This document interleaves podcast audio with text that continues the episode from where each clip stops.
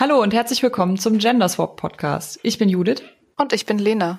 In unserer vierten Folge reden wir über Personal Play und als Medienthema über die Netflix-Serie The Dragon Prince. Lena und ich haben tatsächlich auch noch ein Leben außerhalb des Podcasts. Wer hätte das gedacht? Außerhalb von Twitter. Und deswegen werden wir vorher ganz kurz was zu zwei Großveranstaltungen erzählen, auf denen wir waren. Willst du anfangen, Lena? Ja, gerne.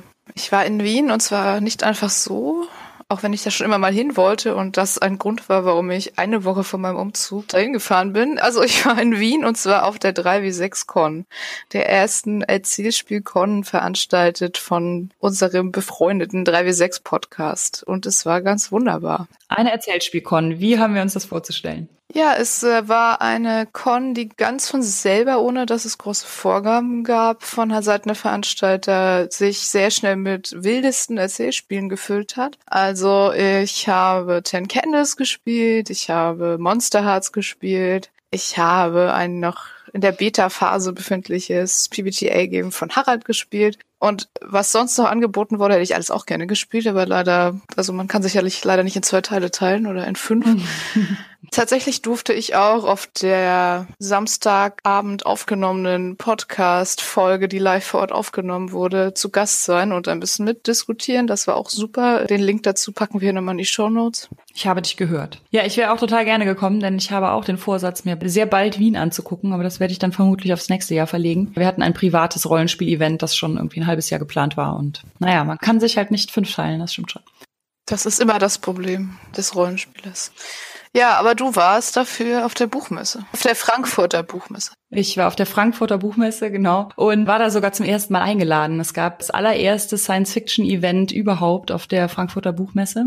Es gab so einen neuen Pavillon, der äh, bezeichnenderweise Pavilion hieß. Der sah ohnehin aus wie ein UFO und da haben sie sich gedacht, dass sie zu Ehren von Ursula K. Le Guin, die dieses Jahr, also Anfang des Jahres gestorben ist. Also sie haben erst ein Interview geführt mit der neuen Übersetzerin von Ursula K. Le Guin und danach haben sie sich acht Science-Fiction-Autoren auf die Bühne gesetzt und diverse Fragen gestellt rund um unsere eigenen Science-Fiction-Bücher, aber auch was die Science-Fiction ausmacht, was Utopien ausmacht und wie man mit Science-Fiction nach vorne denken kann. Es kam so ein bisschen kurz, weil wir eigentlich mehr Zeit hätten haben sollen und hatten dann aber doch weniger aber so grundsätzlich war das natürlich eine, ein schönes erstes Mal, dass es ein, eine Science-Fiction-Veranstaltung auf der Buchmesse gab. Ja, vielleicht wird es ja nächstes Jahr wiederholt und ist dann auch den Anfänger-Schwierigkeiten entwachsen. Ja, genau. Es gab aber keine Aufnahme davon. Na, keine offizielle. Es haben mehrere Leute gefilmt und ich glaube, die Lena Falkenhagen hat auch schon mehrere Teile ins Internet gestellt, fünf oder so. Vielleicht fürs nächste Jahr organisiert die Buchmesse ja auch einen professionellen Kameramenschen, der das filmt. Und du warst noch in Dreieich auf dem Bukon. Gleiche Location wie die Dreieich-Con ist auch jedes Jahr die Bukon. Die Fantasy-Szene Deutschlands trifft sich da alljährlich auf dem Bukon, um parallel zur Buchmesse von morgens bis abends Lesungen abzuhalten und Tee zu trinken und Dinge aus dem, dem Kiosk zu essen und äh, sehr viel zu quatschen. Das klingt doch nett. Das ist auch jedes Jahr wieder nett. Die 3W6 war ja auch sehr nett. Also das, ich wollte die Veranstaltung natürlich auch nochmal loben. Es war wirklich super. Ganz tolle Orga, tolle Location, tolle Mitspieler. Äh, nächstes Jahr bin ich auf jeden Fall wieder dabei. Es ist ja auch immer schön, wenn es so äh, Ereignisse gibt, wo man all die Leute aus dem Internet sieht. Ja. und ja. einfach mal ein bisschen, ja, sich austauschen kann. Das stimmt. Das zu dem, was wir in der Zwischenzeit so gemacht haben. Ich hatte ja in der letzten Folge zum Thema Message Games auch gesagt, dass ich auf der Con nochmal Kagematsu leite und das habe ich auch getan. Und das war auch wieder eine schöne Runde.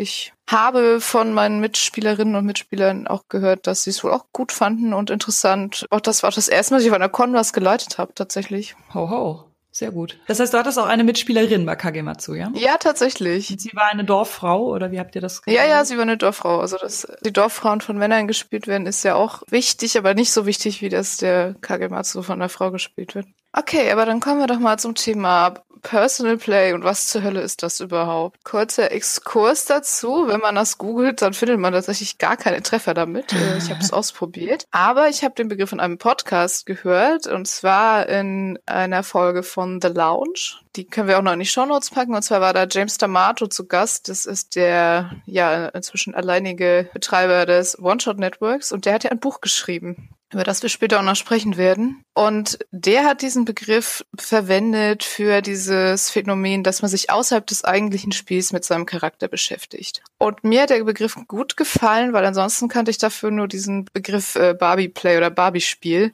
Und den finde ich immer so fürchterlich abwertend. Deswegen äh, habe ich Personal Play dann gleich in meinen Sprachgebrauch übernommen und beschlossen, dass dieser Begriff viel besser ist.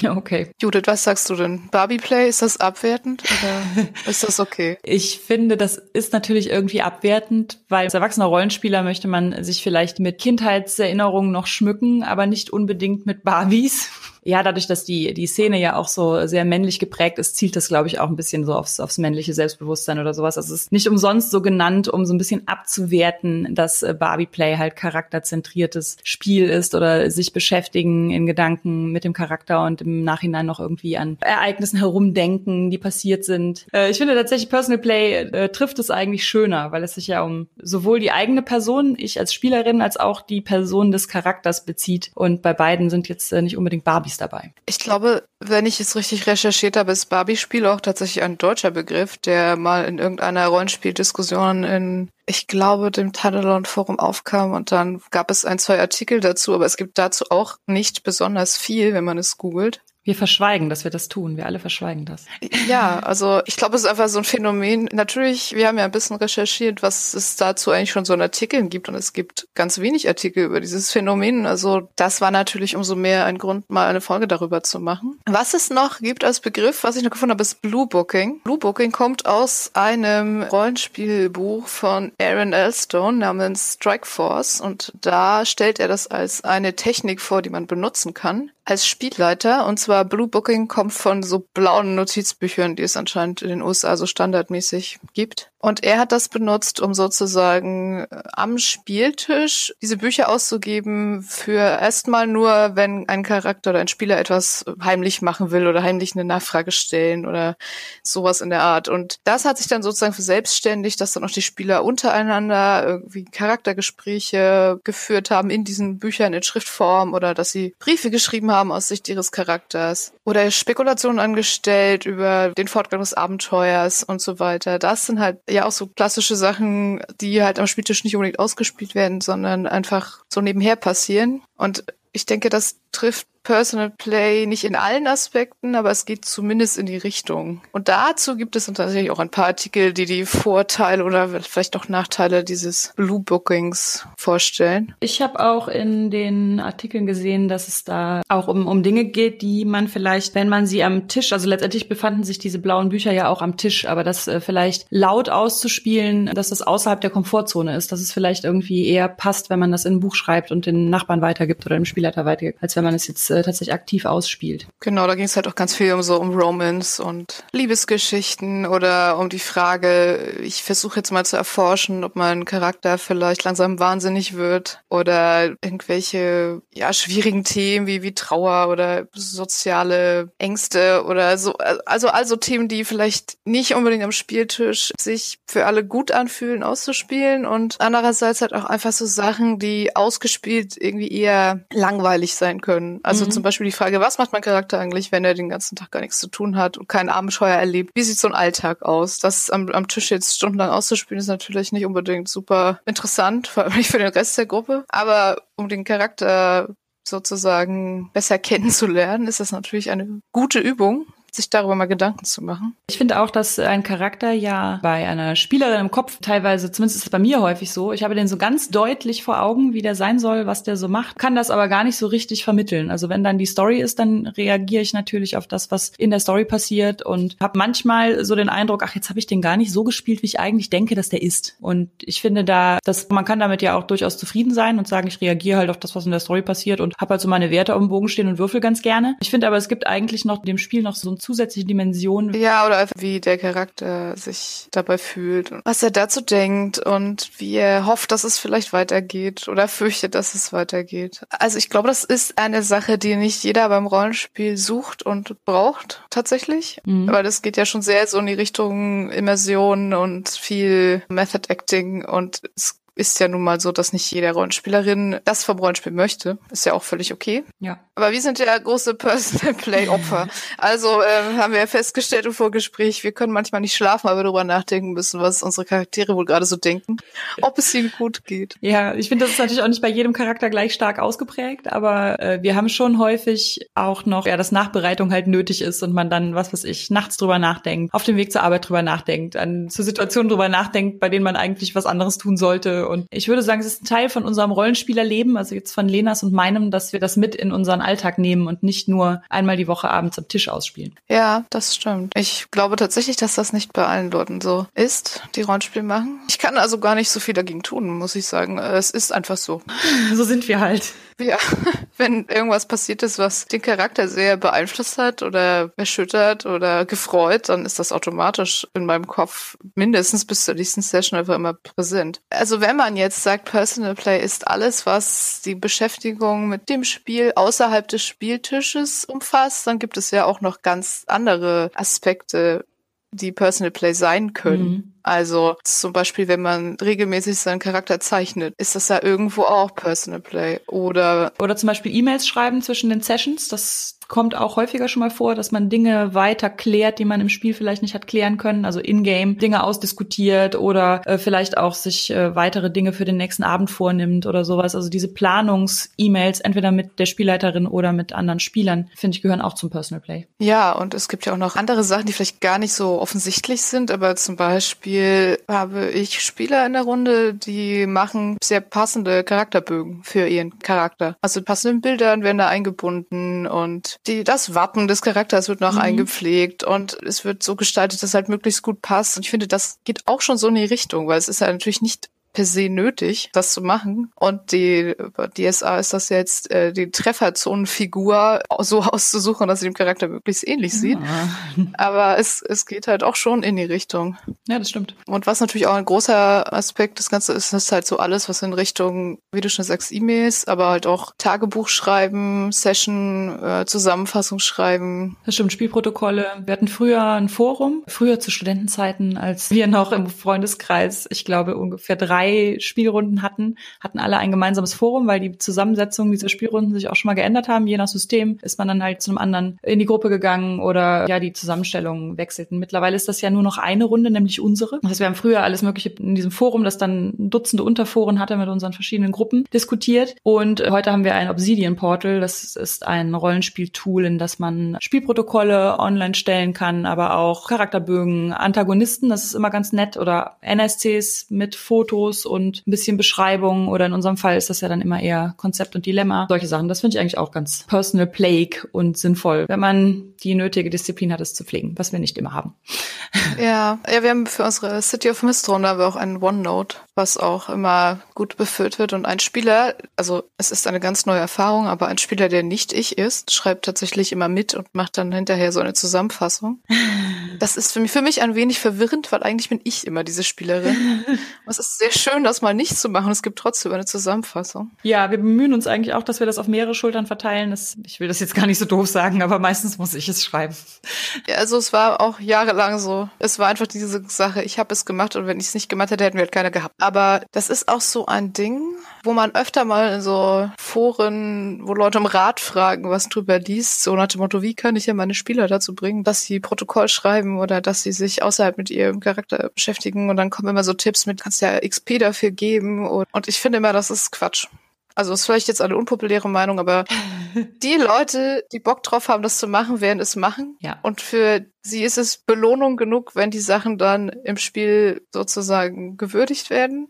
Und die Leute, die keinen Bock drauf haben, die werden es vielleicht widerwillig tun, wenn man sie zwingt, aber es nützt, finde ich, nichts, Leute zu etwas zu zwingen, worauf sie gar keine Lust haben. Wie du eingangs schon meintest, ist es, glaube ich, auch einfach nicht bei jedem Rollenspieler gleich, dass er sich außerhalb des Rollenspielabends noch damit beschäftigt. Und das kann man halt auch nicht erzwingen. Wir haben viele in der Gruppe, die sind stark ausgelastet beruflich und sowas. Da ist es vielleicht einfach ein bisschen viel verlangt. Also wir haben das tatsächlich auch so, dass wer das Spielprotokoll schreibt, kriegt einen Fade-Punkt am nächsten Abend. Das ist zwar nice to have, das motiviert aber niemanden, der ansonsten keinen Bock hätte. Das heißt, wenn ich Spielprotokoll schreibe, habe ich halt einen Feldpunkt mehr. Das ist okay, das nutze ich auch oder nehme das in Anspruch, aber wenn das nicht wäre, würde ich es trotzdem machen. Ja, weil es auch Spaß macht, finde ich. Was natürlich auch dazu passt, sind so die Geschichten mit Hintergrundstories. Also ob man, wenn man schon anfängt mit dem Charakter, schon eine Idee hat, was hat er eigentlich vorher so gemacht, wo kommt er her, was will er, was will er nicht, was ist mit seiner Familie, warum ist er eigentlich auf Abenteuer gegangen und so weiter. Also da, also da gibt's ja auch von, ich schreibe 20 Seiten Hintergrundgeschichte genau. bis zu, ich setze mich an den Spieltisch und weiß noch gar nicht, wie der eigentlich heißen soll. Ich wollte gerade sagen, dass das äh, ja auch so eine Art Ruch mit sich bringt. Also wie wir eingangs sagten, ja. das Barbie-Play münzt ja auch ein bisschen darauf, das herabzusetzen. Und ähnlich ist ja dieses Klischee der Spielerin, die halt mit dem 20-seitigen äh, Manifest anrückt, dass der Spielleiterin übergibt und sagt, das ist meine Hintergrundgeschichte und ich möchte, dass du sie einbaust. Das ist ja auch schon so ein Rollenspieler-Klischee. Ich finde aber, dass da auch so ein bisschen zu kurz kommt, dass das A eigentlich keiner macht. Also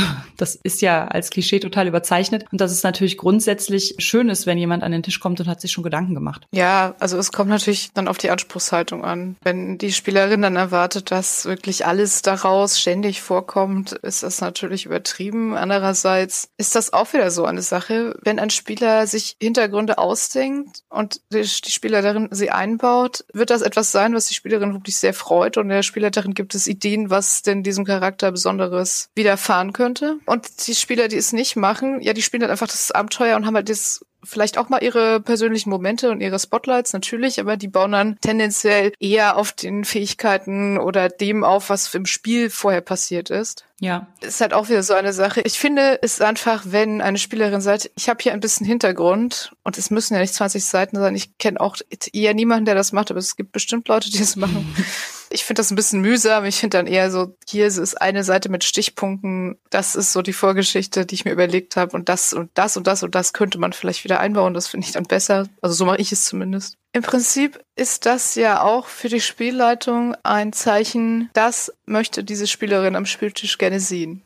Also so wie jemand, der sich irgendwie einen krassen Kämpfer baut mit allen möglichen Waffenskills, ganz offensichtlich sagt, ich möchte viel kämpfen, ist sowas einfach ein eigentlich ein ganz dankbares Zeichen für die Spielleitung und sagt, hallo hier, ich möchte gerne persönliches Drama. Also ich hatte auch häufiger schon Charaktere, die mir, was weiß ich, bei Fate geht das ja auch super schnell, die ich am Abend selber erst richtig ausgestaltet habe, was den Charakterbogen angeht und die mir dann während des Spiels so ans Herz wachsen, dass ich mir Hintergründe für die einfallen lasse, dass das also quasi organisch passiert. Wie man das ja auch bei einer, bei einer Serienfolge, zum Beispiel in der ersten Folge weiß man selber auch noch nichts über den Hintergrund, aber er wird so nach und nach enthüllt. Genauso kann man ja auch, wenn man für den eigenen Charakter die Erzählrechte hat, nach und nach sich Dinge on the fly über überlegen, die dem im, in seinem Leben positiv oder negativ zugestoßen sind. Und was ich auch finde, dieses, dieses Klischee von dem Rollenspieler, der mit dem 20-seitigen Manifest zur Spielleiterin kommt und sagt, so, das musst du jetzt alles gelesen haben und bitte anspielen. Das ist für mich auch wieder so ein Klischee, das auf dieser alten Verteilung der Erzählrechte basiert. Also so ein bisschen auf dieser Hierarchie. Die Spielleiterin, die hat mein 20-seitiges Manifest gelesen. Die wird das jetzt einbauen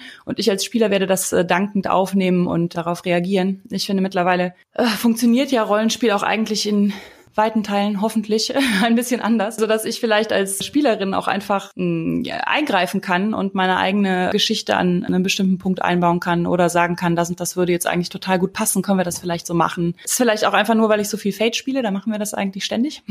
Aber dass äh, die äußere Geschichte, nenne ich es mal, die äußere Handlung, die der ganze Tisch zusammen erzählt und die inneren Handlungen, die jeder so mit sich herumträgt, dass die einander ergänzen und beides die Handlung als Ganzes voranträgt. Ja, ich denke auch, dass diese Geschichte Geschichte mit Charakter-Background ist quasi optional in vielen moderneren Spielen so ein bisschen überholt hat.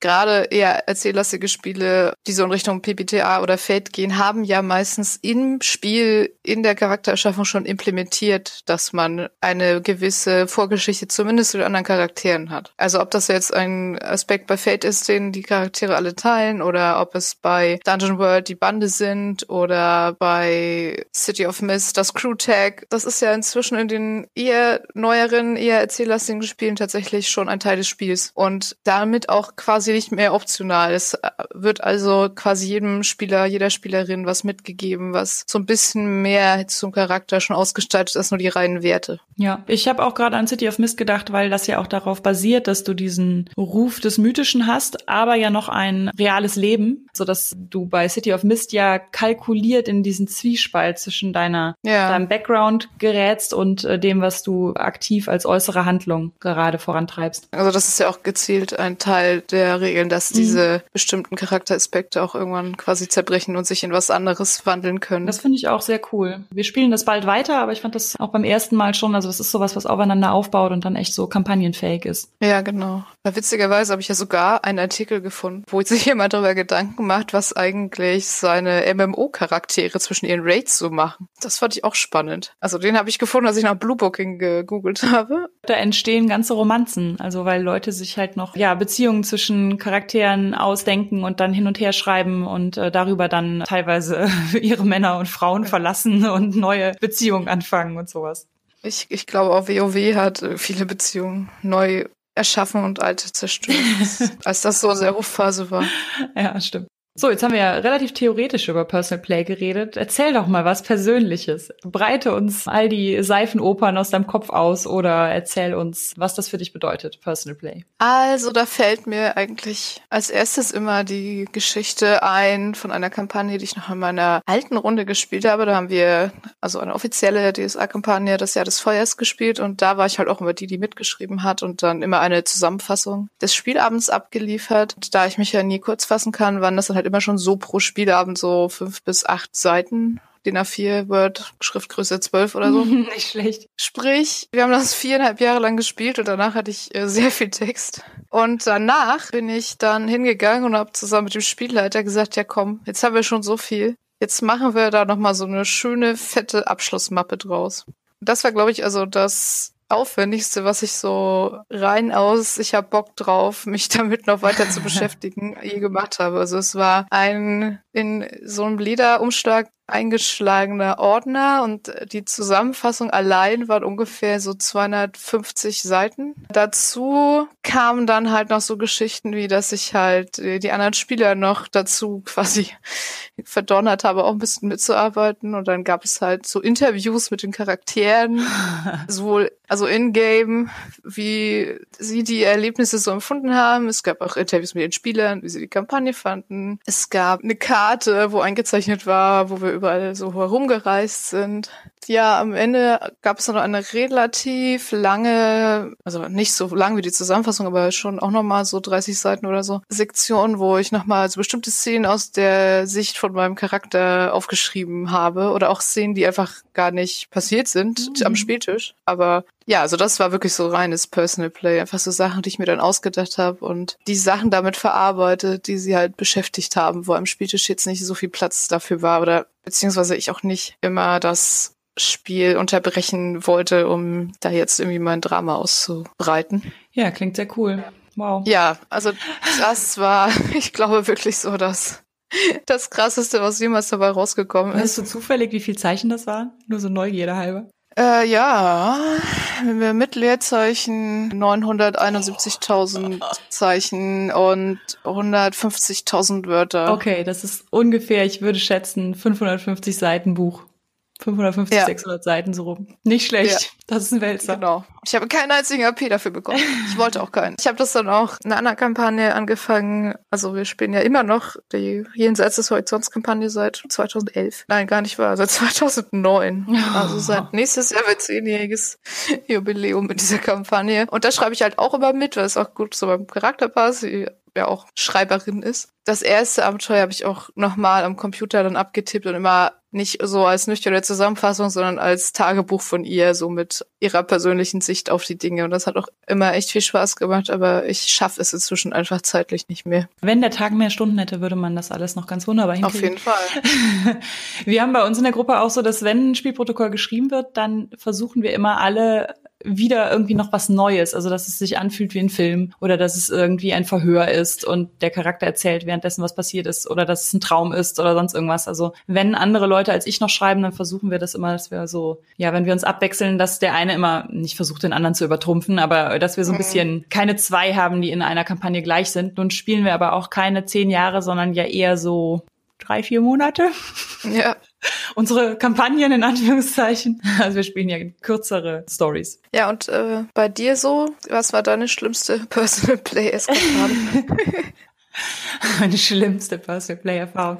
Tatsächlich haben wir relativ kurz zurückliegend etwas äh, gehabt, was aus dem Personal Play entstanden ist. Das fand ich ganz lustig. Denn, ja, wie wir am Anfang schon meinten, sind wir ja so Leute, die nachts wach liegen, weil wir nach einer Rollenspiel-Session unbedingt noch drüber nachdenken müssen, was jetzt als nächstes passiert und wie der Charakter aus der Situation wieder rauskommt oder was er sich gedacht hat, während dies und das passiert ist. Und in einer Scherbenland-Story, die Christian gespielleitet hat, war mein Charakter insofern in der Bredouille, dass wir uns in Ayankau befanden. Das hatte ich schon mal erwähnt, als wir über Bluebeard's Bride geredet haben. Der Graf von Ayankau hat sich immer wieder neue Bräute kommen lassen, die er aber eigentlich einem Schatten in der Tiefe opfern wollte oder beziehungsweise er hat die geopfert, also immer mal wieder. Immer wenn der Schatten in der Tiefe wieder gezuckt hat und brauchte eine neue, hat der Graf von Ayankau so getan, als würde er heiraten. Dann wurde gefeiert in der Stadt und dann ein paar Tage später war die junge Braut leider verschieden oder verschwunden. Und dann hat die ganze Stadt Trauer getragen und wenige Wochen bis Monate später kam dann die nächste Braut und wurde eingeflogen. Oder nicht natürlich nicht eingeflogen im wahrsten Sinne des Wortes. Aber Christian hat dann einen Charakter, der sehr ja mit diesen übernatürlichen Dingen bewandert war, dazu gebracht, einen Höllenkutscher zu rufen, der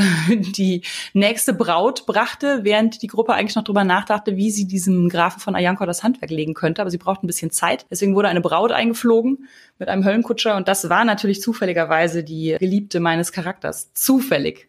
Wer hätte das gedacht? So dass ich dann leider ein bisschen Amok laufen musste, um die Frau da rauszuhauen. Und das wiederum durch viele verschiedene Verwicklungen und Erfolge mit großen Haken und Dinge, die Würfelwürfe, die sehr schlecht ausgefallen sind, führte dann dazu, dass ich mich verpflichten musste per Eid, den Marschall beider Reiche, also es ist ja so pseudo-russisch Scherbenland, den Marschall beider Reiche binnen Jahresfrist zu ermorden. Ich sollte also ein Attentat verüben. Und damit endete dann so mehr oder weniger die Story. Also wir haben danach noch so eine Belagerung gebrochen und äh, dem Grafen von Ayanko haben wir natürlich auch noch das Handwerk gelegt. Aber Christians Story endete damit und ich hatte dann quasi ein Jahr Zeit, um mir zu überlegen, wie ich den Marschall umbringe und ob ich den Marschall umbringe und habe mir dann natürlich nachts sehr viele Gedanken darüber gemacht, ob ich jetzt tatsächlich diesen Marschall umbringe und damit beide Reiche vollkommen ins Chaos stürze, die ja sowieso schon im Bürgerkrieg liegen wegen einem Religionsschisma. Und dann habe ich mir dazu so viele Gedanken gemacht, dass ich so eine favorisierte Lösung hatte, wie das Ganze ausgehen könnte. Und dachte dann, dass ich jetzt natürlich schlecht zu einem Spielleiter gehen kann, einem Spielleiter meiner Wahl und sagen kann, also ich habe mir folgende Gedanken gemacht.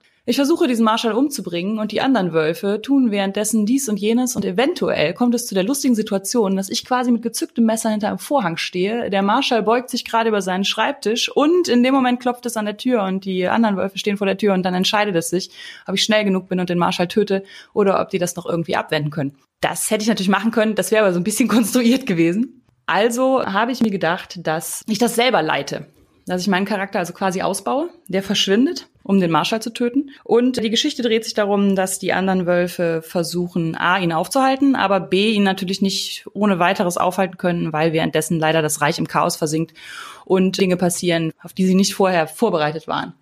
Und der Hauptaspekt der Story hieß, dafür haben wir wirklich keine Zeit. Also die Wölfe hatten für nichts Zeit. Es sind 7000 äh, Sachen über sie hereingebrochen, die auch alle wiederum mit dem Personal Play der unterschiedlichen Charaktere zu tun hatten und die sie halt immer tiefer in die Scheiße geritten haben. Das war sehr lustig, das war sehr personengetrieben und es hat mir sehr viel Spaß gemacht.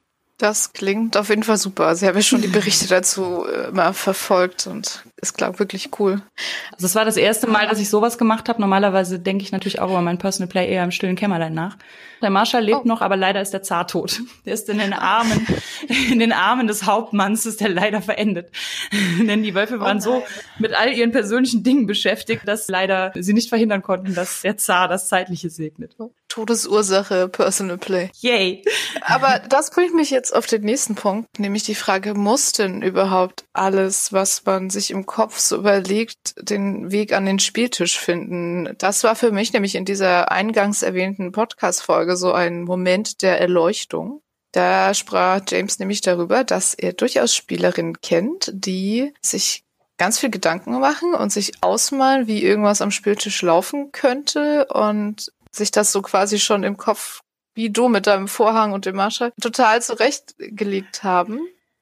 Und dann kommt die eigentliche Session und dann ist man vielleicht teilweise so ein bisschen enttäuscht, wie es denn wirklich weitergeht. Und da habe ich echt gedacht, mein Gott, ja, das habe ich auch immer. Und ich dachte einfach immer, das liegt an mir und das ist ein Problem und ich mache irgendwas falsch. Deswegen hat mich diese Folge dann so beeindruckt. Im Prinzip ist es ja nur natürlich, wenn man natürlich eine Gruppe hat mit drei bis fünf Mitspielern, dass Sachen nie so laufen können, wie man sie im Kopf überlegt hat, was passieren würde, wenn keiner eine andere Idee hat oder was anderes macht. Und dass manchmal das Abenteuer auch einfach in eine andere Richtung geht, wo man gar nicht mit rechnen konnte.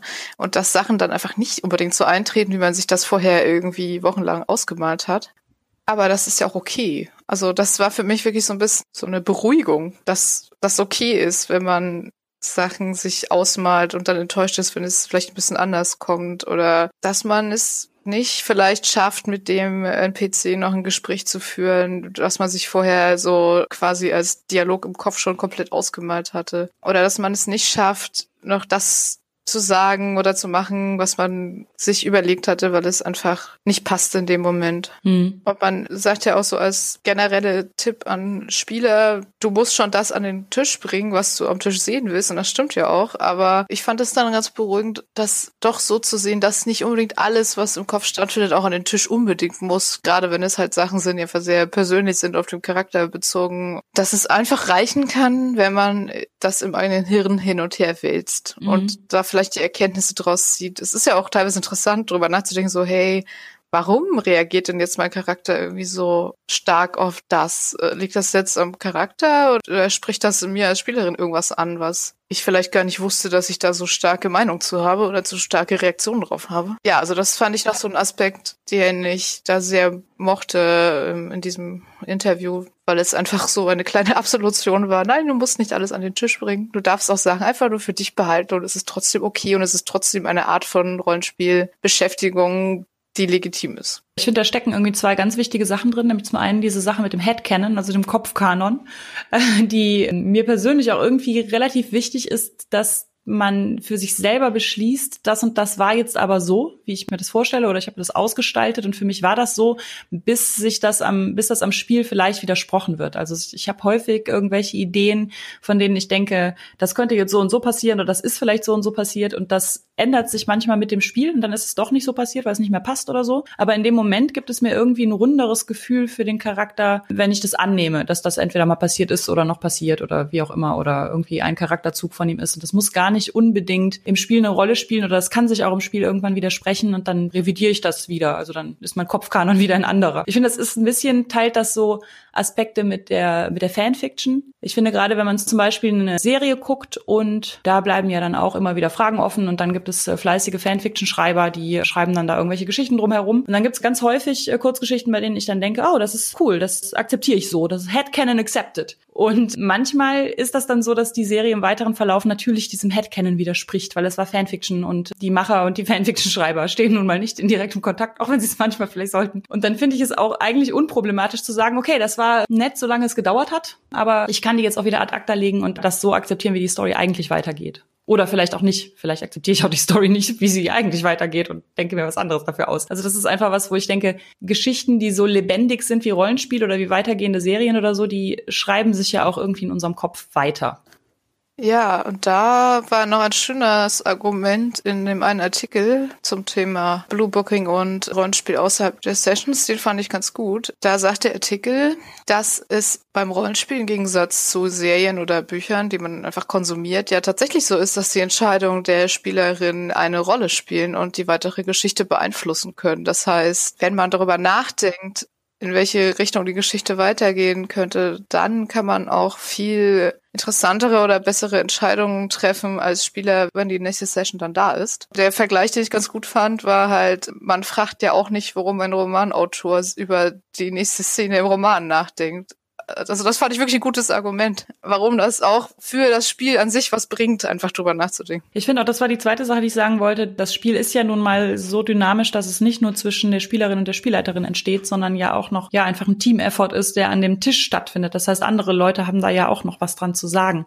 Und deswegen ist es total gerechtfertigt, dass andere Dinge passieren, als wenn ich jetzt als Romanautor mir vornehme, die nächste Szene läuft so und so. Dann habe ich da natürlich deutlich mehr Einfluss drauf, weil das eine Szene ist, die ich selber schreiben werde.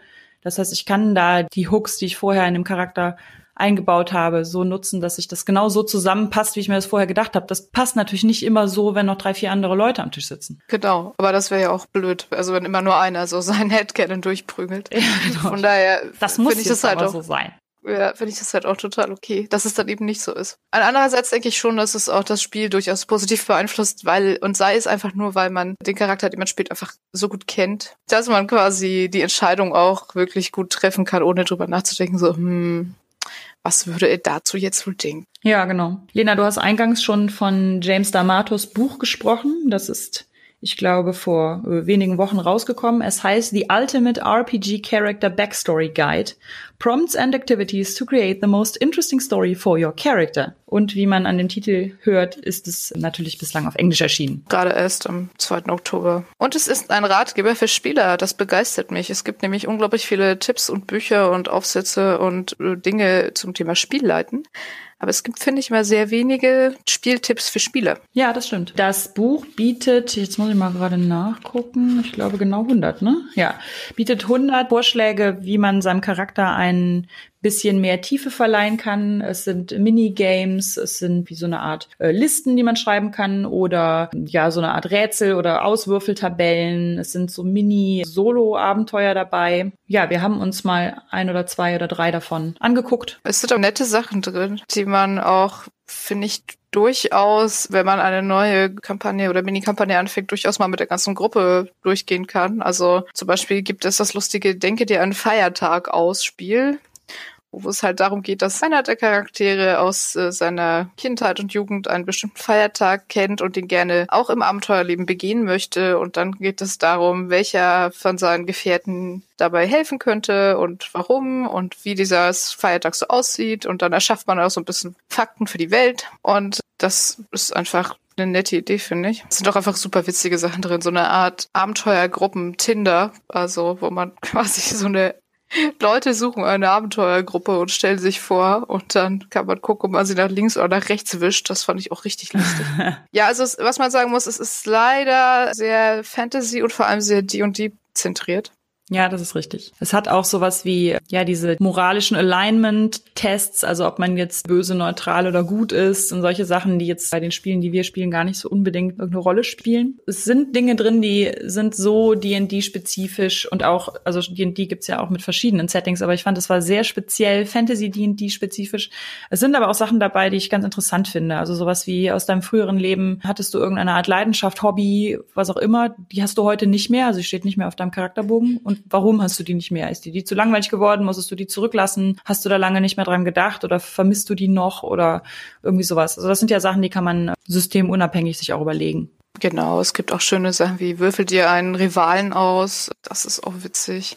Und es gibt auch tatsächlich Sachen, die eher so Richtung Worldbuilding gehen. Also zum Beispiel, wir gestalten jetzt mal die Magiergilde der Stadt aus, in der wir gerade sind. Und da gibt es so ein paar Fragen dazu. Oder wie ist eigentlich die Armee dieser Welt beschaffen? Was ist die mächtigste Armee dieser Welt und so weiter? Das also nette Sachen bei. Ich habe es jetzt also wirklich erst so einem Drittel überhaupt durchgelesen. Aber ich glaube, man kann da schon viel draus ziehen, gerade wenn man irgendwie einen Charakter neu erschafft oder vielleicht auch bis jetzt nicht so der Riesenfan von Backstories war. Und ich glaube, es macht auch Spaß, das mit der ganzen Gruppe zu machen. Das ist halt auch eingeteilt in im Prinzip D&D-Levels. Also das Buch ist äh, gedrittelt. Eins äh, ist dann quasi für Anfängerhelden, eins ist für Veteranen und eins ist für Mythen und Legenden. Ich finde, das kann man aber relativ ja unterschiedlich handhaben. Also zum Beispiel sind bei den Veteranenhelden, glaube ich, auch die Narben, die man im Kampf bekommen hat und welche Narbe was einem speziell bedeutet oder inwiefern einem das irgendwie noch zu schaffen macht oder sowas. Oder, oder dieses hier, Five Times Your Name Was Cursed. Das, das habe ich auch schon gesehen, das stimmt. Was ich auch gut finde, ist die nur halb richtig erinnerte Prophezeiung. Äh, die kann man auch auswürfeln. Also sind schon nette Sachen drin. Und wie gesagt, ich finde es halt vor allem cool, dass es wirklich um Spielercharaktere geht und nicht das tausendste Buch zum Thema, wie die Spielleite ich besonders gut ist. Ich finde auch lustig, das letzte, also dadurch, dass das ja gedrittelt ist, hat es ja immer 33, die zu einem Heldenlevel gehört. Und das hundertste, was ja dann aus dieser 33 rausfällt, das ist tatsächlich, welche Art von König du hinterher wirst. Also es ist so ganz äh, die Conan-Anspielung schlechthin. Am Schluss sitzt du auf einem Thron. Wie sieht der Thron aus und wie gehst du Probleme an? Das äh, finde ich ist auch ein lustiger Abschluss, weil wir wissen alle, dass unsere ja. Charaktere auf keinen Fall hinterher alle Könige sind. Aber die Idee finde ich einfach ganz witzig, wenn dein Charakterabschluss der König wäre mit dem Schwert über den Knien Indien. Was für eine Art König wäre er? Sie. Ja. Königin gender swapped genau. und so. Ja, also das Buch, ich weiß jetzt gar nicht, was es noch gleich gekostet hat in Euro. Also es kostet 15 US-Dollar und man importiert es ja quasi auch aus den USA. Also ist wahrscheinlich von Händler zu Händler unterschiedlich, was es dann kostet. Und nach dem Dollarkurs und so. Also für so irgendwas zwischen 10 und 13 Euro kann man sich das kaufen. Ich glaube, ich habe es zu wenig gelesen und so praktisch ausprobiert, um jetzt zu sagen, es ist ein totales Must-have oder eher nicht. Aber ich glaube, es ist ein ganz nettes Gimmick, so wenn man wenn man Bock auf sowas hat. Also das hat auch lauter so so Linien und Ankreuzfächer. Das heißt, es ist tatsächlich so gedacht, dass du da mit einem Bleistift rangehst und Dinge da reinschreibst. Das richtet sich natürlich auch dann eher an den D&D-Spieler, der seit Jahren denselben Charakter spielt und nicht so jetzt an uns als Fate-Rollenspielgruppe, die alle paar Monate mit einer neuen Kampagne loslegen und dann auch immer neue Settings haben und demzufolge immer neue Charaktere. Ja, oder uns mit unserem wilden DSA. Wir spielen drei Kampagnen gleichzeitig abwechselnd. Ja, ja, genau. wir haben auch immer so ein Staffelprinzip, so dass wir häufig äh, dann die erste Staffel spielen, dann spielen wir irgendwas ganz anderes und dann spielen wir eine zweite Staffel, so dass wir da nochmal hin zurückkommen ja. und sowas. Aber wir spielen schon immer tendenziell viele Charaktere gleichzeitig. Aber ob man da jetzt mit einem Bleistift reinschreiben möchte oder sich einfach nur so im Kopf Gedanken zu macht oder ob man es an den Spieltisch bringt und jeder schreibt es auf ein paar Karteikärtchen oder wie auch immer. Ich glaube, es sind ein paar nette Ideen dabei. Auf jeden Fall. Ich glaube, am meisten empfehlen würde ich es vermutlich für Leute, die gerne mehr Ausarbeitung und Background für ihre Charaktere hätten oder Spielleiter, die ihre Spieler gern dazu bringen würden, dass sie ein bisschen mehr sowas in die Richtung einbringen. Hausaufgaben. ja, es ist ein gut, also ich glaube, das kann man auch echt lustig am Tisch zusammen machen. Ja, ich glaube auch. Das ist ja auch so, wir haben ja eben schon über diese Crew-Tags und so geredet. Das ist ja auch mhm. was, was man sich am Spieltisch ausdenkt und was ja auch Veränderungen unterworfen ist, wenn man als Gruppe bestimmte Eigenschaften oder Aspekte oder sowas hat und je genau. nachdem, wie sich die Gruppe weiterentwickelt, nimmt man sich ja auch noch mal einen halben Abend Zeit und denkt drüber nach, haben wir uns jetzt sehr entfremdet, wie finden wir wieder zusammen und solche Sachen. Okay, also nochmal The Ultimate RPG Character Backstory Guide. Wir packen auch einfach einen Link drunter und dann könnt ihr euch das mal angucken. Genau, ist schon eine coole Sache, dass jemand sich die Mühe gemacht hat, so ein Buch zu schreiben. Es ist so speziell, dass es mich wundert, dass es existiert, aber ich finde es gut. Ja, es war tatsächlich auch eine Auftragsarbeit. Also Verlag ist an ihn herangetreten und hat gesagt, möchtest du dieses Buch für uns schreiben? Gut, haben wir ein Fazit zum Thema Personal Play, Barbie Play, Blue Booking. Hast du schon mal ein Fazit zum Thema? Ich glaube, dass Personal Play und in welchem Maße man das betreibt, stark individuell ist. Das hat sicher auch was damit zu tun, wie viel Raum man dem einräumen möchte in seinem alltäglichen Leben. Und ich möchte da auch überhaupt nicht werten. Ich bin halt so jemand, der sich sehr viel mit fiktiven Welten herumschlägt. Also diese Personal Play Sache habe ich durchaus auch mit Romancharakteren. Das wechselt sich in meinem Kopf immer so ein bisschen ab, ob ich jetzt gerade über einen Romancharakter nachdenke oder über einen Rollenspielcharakter. Von daher finde ich, bereichert das mein Leben unheimlich. Kann aber auch verstehen, wenn andere Leute sagen, für den Quatsch habe ich aber jetzt nicht immer Zeit. Das wäre so mein Fazit. Jeder wie er meint. Ich finde, fürs Rollenspiel ist es immer ganz gut, wenn man jemanden noch in der Gruppe hat, dem sowas wichtig ist, aber es funktioniert sicher auch ohne. Es funktioniert aber sicher auch, wenn fünf Leute in der Gruppe sind, die sich alle unfassbar viele Gedanken machen und nicht schlafen können nachts. und bei dir so? Ja, bei mir so. Bei mir ist es inzwischen so, dass ich es einfach akzeptiert habe, dass das ein Ding ist, was bei mir einfach immer so ist. Es findet in meinem Kopf statt. Ich finde es auch nett, wenn mir langweilig ist, dann kann ich auch zwei von meinen Spielercharakteren einfach mal in meinem Kopf sich unterhalten lassen. Das ist auch immer nett. Und ich finde es gut, dass ich inzwischen zu der Erkenntnis gelangt bin, dass das auch Sachen sein können, die einfach nur für mich sind und nicht am Spieltisch unbedingt raus müssen. Also Personal Play wirklich im Sinne von, es ist etwas sehr Persönliches. Es ist manchmal spannend, sich zu fragen, warum man gerade über diese Sache oder diesen Charakter so viel nachdenkt. Und es ist für mich einfach eine weitere Facette, die zum Rollenspiel für mich aber immer dazu gehört. Dann kommen wir doch jetzt zu unserem Medienthema. The Dragon Prince oder der Prinz der Drachen heißt es auf Deutsch. Warum haben wir die alle geguckt? Ja, ich glaube, wir haben die alle geguckt. Also mit allem meine ich so meine ganze Twitter-Timeline.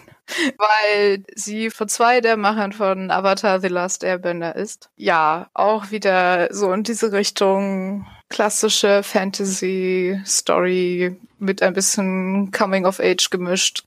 Warum reden wir jetzt drüber? Wir reden jetzt drüber, weil diese erste Staffel so ein bisschen ist, als hätte irgendwer unsere Folge zu mehr Diversity am Spieltisch gehört und eine Serie dazu gemacht. Es gibt halt eine sehr klassische Geschichte, die gleich am Anfang natürlich erzählt wird. Äh, es gibt das Reich der Menschen und das Reich der Elfen und die haben sich entzweit, weil die Menschen angefangen haben, dunkle Magie zu benutzen. Und die Elfen im Bündnis mit den Drachen haben die Menschen immer ferngehalten aus ihren Reichen. Der Drachenkönig sozusagen, der immer die Grenze bewacht hat zwischen den Reichen, wurde halt getötet und ebenso sein Ei zerstört, so dass es auch keinen weiteren Drachenprinzen geben kann. Und in diesem Zusammenhang entfaltet sich dann diese Geschichte. Aber schon in, in dem Prolog quasi sieht man diese verschiedenen Elfenvölker und sie an, sie sind auch gar nicht alle weiß. Es gibt auch Elfen mit schwarzer und brauner Hautfarbe. Das war schon so das erste zum Beispiel. Genau, und das ist auch nicht nur bei den Elfen, sondern in dem Menschenkönigreich. Auch da ist es schon so, dass ganz viele Ethnien einfach nebeneinander existieren, ohne dass das gerechtfertigt werden muss. Sondern es ist halt ein sehr bunt gemischtes Königreich, in dem viele Menschen nebeneinander leben, ohne dass es irgendwelche Trennlinien oder ja auch nur Hervorhebungen gibt, dass das jetzt so ist und wie das entstanden ist. Also diese, dieser Rechtfertigungswille, den ja ganz viele Rollenspiel-Settings dann so haben, den hat The Dragon Prince einfach nicht, sondern die Gesellschaft da ist halt einfach sehr divers. Und äh, auch die Familienstruktur ist halt, also diese Königsfamilie ist der Dreadlock-König sein adoptierter oder sein angenommener Sohn von seiner Frau, die irgendwann geheiratet hat, die den Sohn aber da schon hatte und dann das gemeinsame Kind von den beiden und die Frau ist halt auch nicht weiß, sondern so eher so Richtung asiatisch aussehend gewesen. Die ist halt, also am Anfang ist sie schon tot, schon lange. Also es ist halt quasi eine zusammengewürfelte Patchwork-Familie. Eine königliche Patchwork-Familie. Richtig. Ja, und wir haben ja noch gar nicht über den tollsten Charakter geredet. Das ist nämlich Amaya. Ja. Amaya ist die Schwester der Königin, ist General der königlichen Truppen und gehörlos. Und sie verständigt sich mit Zeichensprache und sie hat einen wesentlich jüngeren Übersetzer dabei oder Dolmetscher, der halt für sie spricht, wenn Leute keine Zeichensprache können. Und sie ist einfach, also das ist einfach großartig. Ich habe es so gefeiert, als sie zum ersten Mal auftrat, äh, weil sie halt einfach wirklich, erstens wirklich eine unglaublich badass Frau war, die halt auch eine kurze Geduldsfaden hat und dann einfach mal irgendwelche Türen eintritt, wenn ihr irgendwas zu lange dauert mhm. und dann die Tatsache, dass sie halt ganz selbstverständlich, obwohl sie gehörlos ist, Generalin in der Armee ist und dann auch noch diesen Sidekick hat, in einer Art und Weise, wie man es sonst immer genau andersrum hat. Also normalerweise hat man immer gerne so den älteren Mann mit seiner sehr viel jüngeren Assistentin, Sekretärin, Dolmetscherin, sonst was. Ja, ich hoffe auch, sie kommt nur in ein paar Folgen vor. Ich hoffe, dass wir noch viel mehr von ihr sehen. Sie hat auf jeden Fall schon mal sehr positives Echo, glaube ich, auf äh, Social Media äh, erhalten und die Macher wissen, glaube ich, jetzt, dass wir alle Amaya lieben und mehr von ihr sehen wollen. Ja, bitte. Ja, und auch da ist es so, dass der, der Charakter ja, ja einen ganz selbstverständlichen Platz in dieser Welt hat. Also es wird thematisiert, dass sie gehörlos ist. Es gibt auch diese Zeichensprache. Es gibt auch eine Szene, in der sie mit der Statue ihrer Schwester, also am, vermutlich am Grab ihrer Schwester redet und in der niemand übersetzt und wir deshalb als Zuschauer auch nur sehen können, wie sie die Hände bewegt und nicht wissen, was sie dabei sagt. Man kann das natürlich im Internet nachlesen. Genau, weil sie haben halt auch nicht irgendwas gemacht, sondern sie haben schon die richtige, korrekte Gebärdensprache benutzt. Das ja. heißt, man kann es tatsächlich, wenn man die Gebärdensprache beherrscht, dann verstehen, was sie sagt. Aber die Szene funktioniert auch ohne ganz fantastisch. Es, man ahnt, was sie sagt, auch wenn man es nicht versteht, mhm. durch die Musik und die, den Gesichtsausdruck und es ist wirklich sehr gut gemacht. Ja, das wird thematisiert, dass sie in äh, Zeichensprache kommuniziert, aber ich finde, es wird nicht problematisiert. Und das ist was, was ich sehr gerne sehr viel mehr in Serien und Filmen sehen möchte. Ja, also die Hauptfiguren sind halt wieder eher so heranwachsende Jugendliche. Und auch da ist die Dynamik ganz nett, finde ich, weil es gibt halt Callum, den Adoptivsohn oder Stiefsohn des Königs und der ist halt eher so in Bücher erworben und so nicht besonders begabt für Kampf. Und der tut sich ja dann zusammen mit einer jungen Elfe, die eigentlich einen Anschlag verüben sollte, aber sich dann anders überlegt hat. Und äh, ja, die ist halt eine absolute Todesmaschine und ist einfach auch sehr aufbrausend und jähzornig. Also sie hat einen exotischen Akzent, aber es ist halt ein schottischer Akzent. Also ich fand es halt ganz cool, dass sie so diese Fremdheit irgendwie auch mit einem Akzent darstellen, aber sich dann nicht dazu hinreißen lassen, dann irgendwie sowas zu nehmen, was wieder irgendwie, äh, ja, so eine marginalisierte Minderheit irgendwie als Klischee Fremden hinstellt. Ja, genau. Und es gibt noch zwei junge, erwachsene Jugendliche, die sich auf den Weg machen, um die Protagonisten zu verfolgen und die so ein bisschen die Prinz Zuko-Vibes aus äh, Avatar transportieren, würde ich sagen. Ja, ist ja schon ein bisschen älter. Ja, ja, das stimmt. Damit ich nicht sagen will, dass es genauso ausgehen wird, aber es ist so ein bisschen, ja, schon spürbar, dass es ähnlich angelegt ist. Ja, die mochtest du ja nicht, ne? Ich mag die tatsächlich noch nicht, aber das kann sich natürlich noch geben. Ah, ich fand sie einfach deshalb ganz witzig, weil es halt wirklich zwei äh, Geschwister sind, die aber mal nicht irgendwie sich irgendwie hassen oder gegenseitig übertrumpfen wollen oder so, sondern tatsächlich zusammenarbeiten. Also zumindest im Moment, ne? Ja, das stimmt. Bei Claudia, der Schwester, äh, irgendwie so diese Mischung aus, ich kann irgendwie krasse dunkle Magie, aber eigentlich bin ich irgendwie auch irgendwie so ein Nerd. Das fand ich schon ganz witzig. Ja, ja, sie ist irgendwie eigentlich eine Frohnatur, aber so eine Gothic-Frohnatur halt. Die gibt's ja auch. Ja, richtig. Die erste Staffel hat leider nur neun Folgen, die auch nur 20 Minuten Länge haben. Also man ist da sehr schnell durch. Ich glaube, wir haben es an einem Sonntag einfach mal durchgeguckt. Die zweite Staffel ist für 2019 angekündigt, allerdings noch ohne konkreten Monat. Und ich hoffe, sie wird dann einfach eine volle Staffel mit 20 Folgen haben. Wenn sie es so handeln wie bei Voltron, der Netflix-Serie, dann würden sie uns im ähm, wenige Monatsabstand immer mal wieder weniger Folgen präsentieren. Das machen sie bei Voltron so. Dann sind es auch acht, neun Folgen, manchmal auch zwölf oder so und die kommen dann dafür aber halt irgendwie im fünf, sechs Monatsabstand. Ich glaube, dass sie haben mal gesagt, dass das Netflix-Strategie ist, um die äh, Kinder so ein bisschen bei der Stange zu halten. Das wäre auch okay. Hauptsache es gibt genau. bald mehr davon. Weil es war schon, also auch die Welt sieht irgendwie toll aus, die Musik ist toll. Diese ganze Mythologie, also es gibt da halt verschiedene ähm, Magieformen, die auf so Naturphänomenen wie Sonne, Mond, Sturm und so weiter beruhen, ist echt ganz interessant und ich möchte da gerne mehr zu wissen. Aber am meisten begeistert hat es mich wirklich, weil es einfach eine super klassische Fantasy-Welt und eine klassische Fantasy-Geschichte ist, aber das geht auch ohne Probleme, wenn die Protagonisten nicht alle weiß und männlich sind. Also wenn ihr Netflix-Account habt, nehmt euch ein bisschen Zeit und guckt mal rein. Gut, dann haben wir zum Schluss unserer Folge noch einen Veranstaltungshinweis. Ja, der hat tatsächlich gar nichts mit Rollenspiel zu tun, aber What?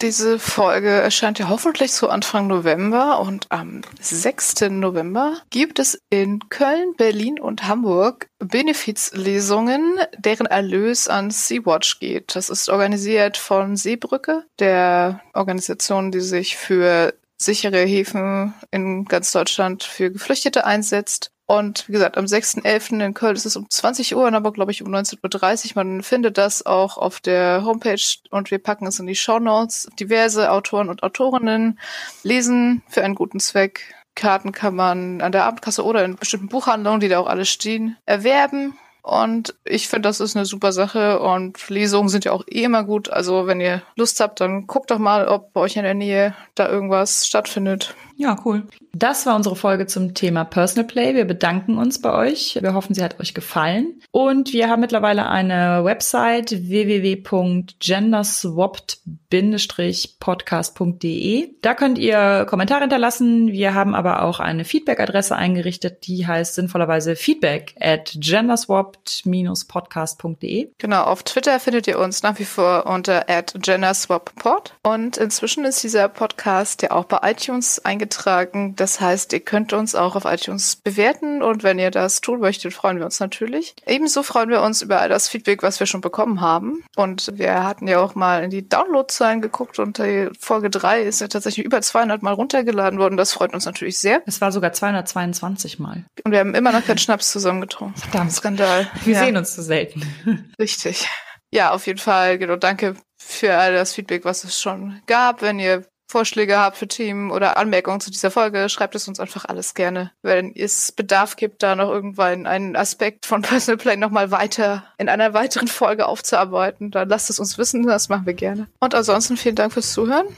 Bis bald. Bis zum nächsten Mal.